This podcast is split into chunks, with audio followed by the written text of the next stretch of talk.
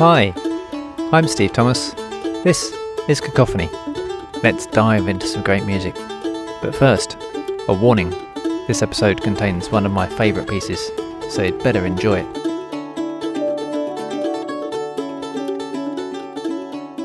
It's just over a year since this incarnation of Cacophony was born, partly as a way to help people through lockdown and the pandemic.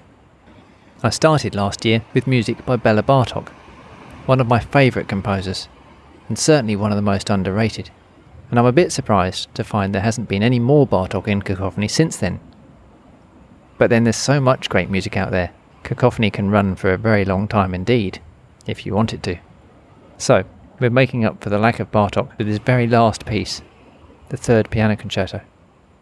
Bartok wrote his first piano concerto to show off his own skills as pianist and composer. It's tough, angular, abrasive.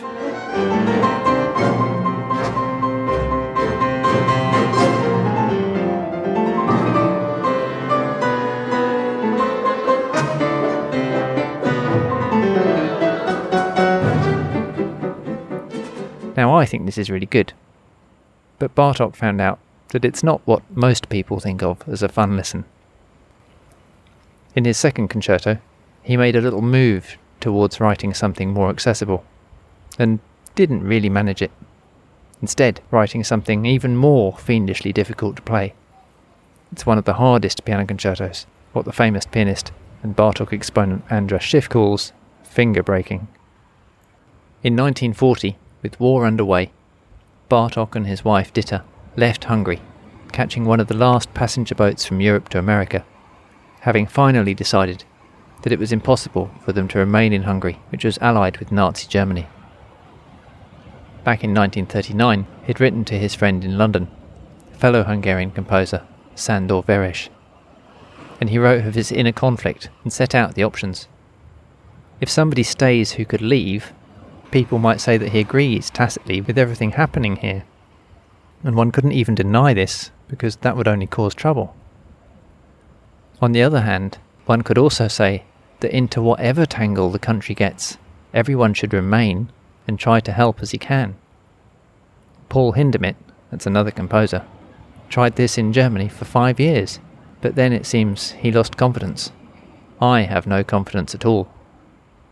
Bartok didn't think anywhere would be worthwhile going to if one was expected to do more than just vegetate. But go they eventually did, and they settled in New York.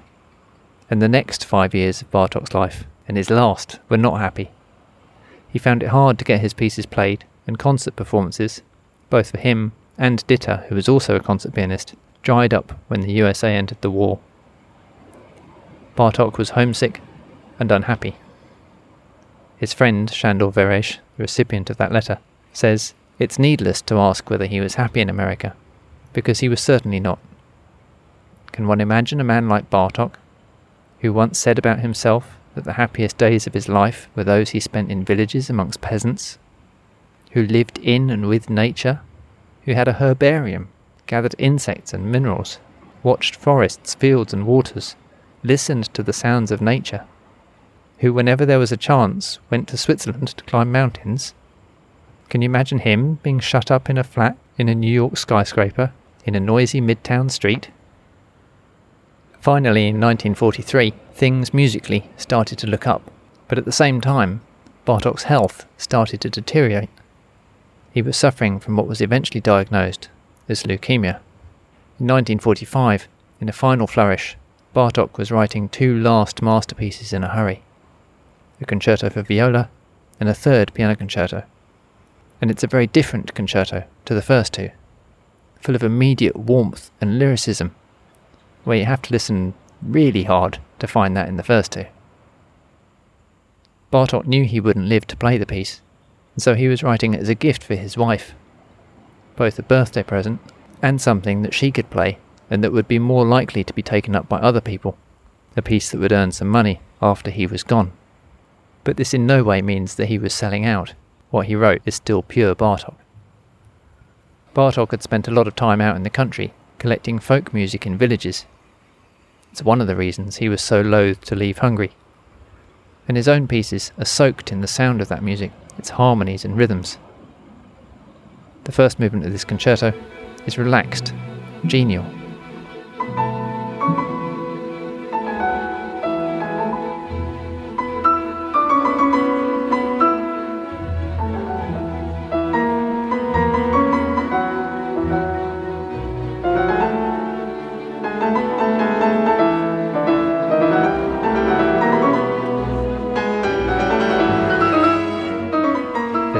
bombast you often hear in a typical piano concerto, which can often be more like piano versus orchestra. Here things are quite light and delicate, and the musicians of the orchestra are playing with the piano rather than against it. Though it has high energy moments, it's uncomplicated and easygoing, song like, and playful.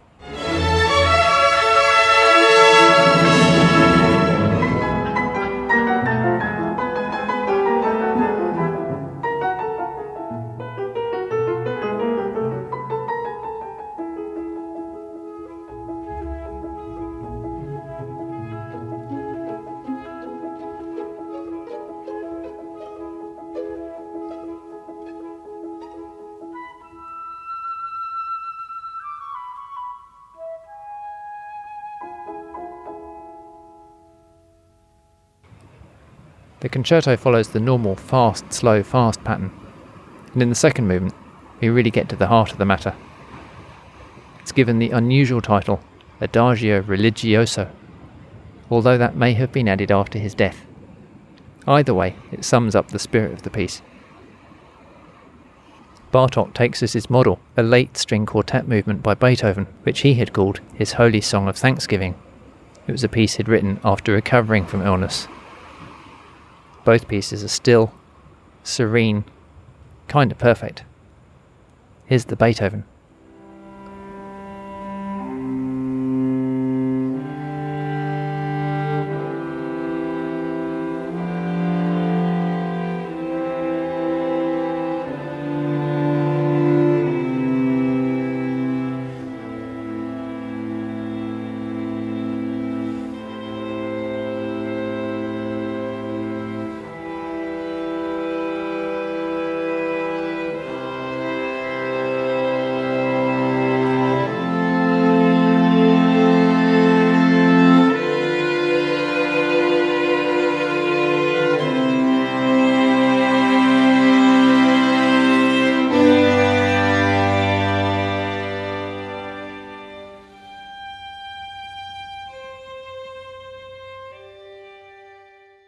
And now Bartok's homage.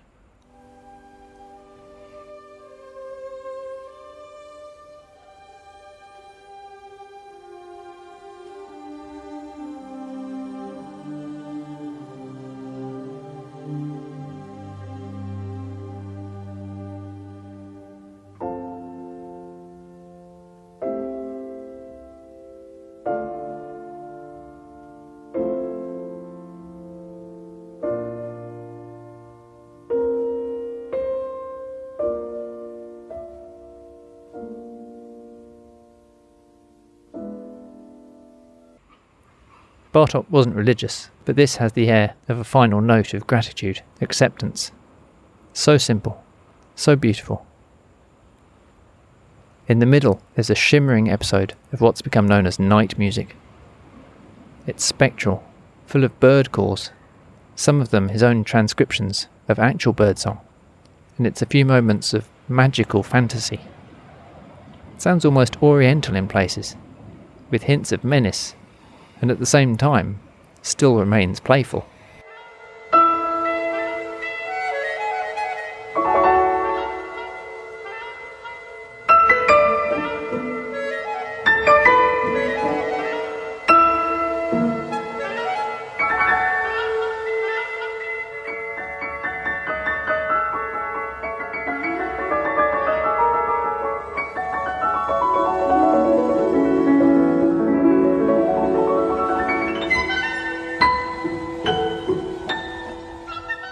The last movement is a romp.